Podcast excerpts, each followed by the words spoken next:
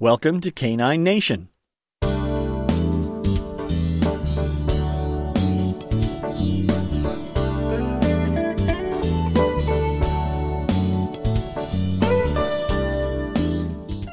It's Sunday, April twenty-eighth, twenty nineteen. This is episode one thirty-four.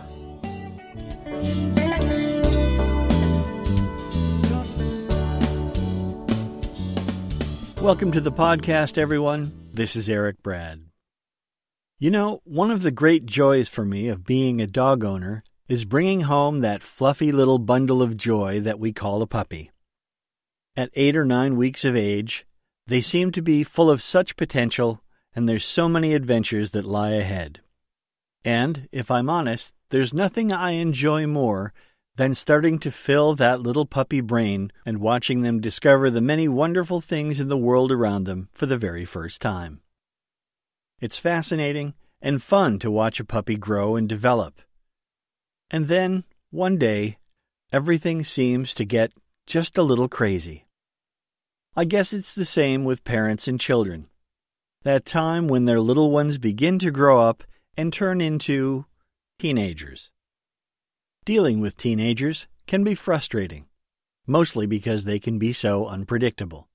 And the same is true with our puppies. Once they reach adolescence, there are some changes that will need to take place. Not just physiological changes, but changes in their brain and our dog's attitude about life and the world around them.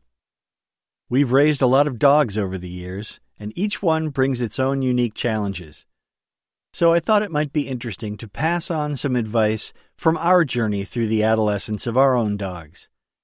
And I wrote it all down in an essay that I call Adventures in Puppyhood, the Adolescent Brat Period. There really is nothing quite like the blank stare of an adolescent Belgian Shepherd puppy. It was time for me to leave the house, and I had to put our young dog Rizzo in his crate for a couple of hours while I ran some errands. And so, cookie in hand, as always, I beckoned him from across the room. And Rizzo, in that adorable way that teenager Belgians do, just blinked his big brown eyes at me as if he had never heard a human speak before. It's hard not to laugh at times like that. But I was actually in a hurry that day. Fortunately for me, but unfortunately for Rizzo, this wasn't my first time to this particular rodeo. This was the classic adolescent, let's see what dad does behavior. So I did what any good Belgian Shepherd puppy owner would do, the unexpected. I broke off a piece of the cookie, wandered over to him, and gave it to him for free. That baked his little noodle. He happily crunched and swallowed, and then I showed him the rest of the cookie and said, "In your home," and he trotted right into his crate, where he happily ate the rest of the cookie, while I grabbed my keys to go. Things often change in the behavior of a young dog as they reach adolescence, sometimes radically. This happens somewhere between nine and eighteen months of age. Rizzo was no exception. At eleven months old, he was just starting to try on his big boy pants to see what he could get away with. This abrupt change in his behavior when interacting with us and even with other dogs, might have been something to worry about if we were not prepared by some education and lots of experience. Instead of fussing and fretting over this behavior change, we just buckled in for the ride through this next phase of Rizzo's development. Puppies of a certain age like to test things. Adolescent puppies like to test everything. Behaviors you have spent months training and getting great results with suddenly stop working. Well-known cues that used to be your go-to tricks for showing off start failing. And even the simplest requests, like sit, are often met with a blank stare. Fortunately for me, Rizzo was my wife's dog to train. You see, we switch off as the primary trainer with each new dog. Although we do share training duties in the house, it was her job to teach new behaviors. I would just work with what she had already trained. For example, my wife had taught Rizzo to sit, and then to wait for a release cue from that sit before we let him go outside or before coming back inside. When Rizzo hit his adolescence, it was fun to watch. If I would say sit, my older dog Tira would immediately put her butt on the floor, while Rizzo would just look at me as if I'd just spoken Mandarin Chinese. So we would wait. I would wait for Rizzo to sit, and Rizzo would wait to see what I might do next if he doesn't sit. It's a test. What I do in response to that test is important. After months of training Rizzo, it was now his chance to take what he had learned and try to train me. Believe me, it can be hard not to take that personally. So why would my dog need to test me? What possible reason could he have for not doing what I have trained him to do, especially if we had rewarded him frequently for it in the past? Well, this is where our own humanness can get us into trouble. It's not necessarily about us. There's a lot going on for an adolescent dog. Leaving the hormones aside for the moment, although they are an important component of this, the world is becoming a much bigger place for a young dog approaching adulthood. Not only have their senses fully developed to take in that larger world, but their experiences and training have likely given them the confidence to get out and explore. New sights, new sounds, new smells, and new encounters can be very distracting to a dog, and it may seem that they are often preoccupied with things that you can't understand. And they probably are. And then there's the sheer joy of using that newly developed dog body. With the awkwardness of their puppy frame becoming a thing of the past, most young dogs are eager to get out and see what they can do. Is it any wonder that an eleven-month-old dog is straining at the leash?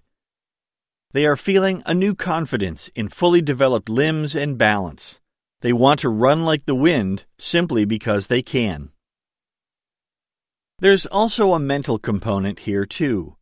Just like human teenagers, young dogs can get curious about how they can affect their environment. For months, we've been showing them the ropes and training them in all kinds of behaviors. But now, what happens if the dog does this instead of that? Your dog's responses to you can become very puzzling during this period. It's their turn to change the variables and see what happens. The important thing to keep in mind is that it's not personal. It can seem sometimes like my dog is just trying to get me angry, just being contrary.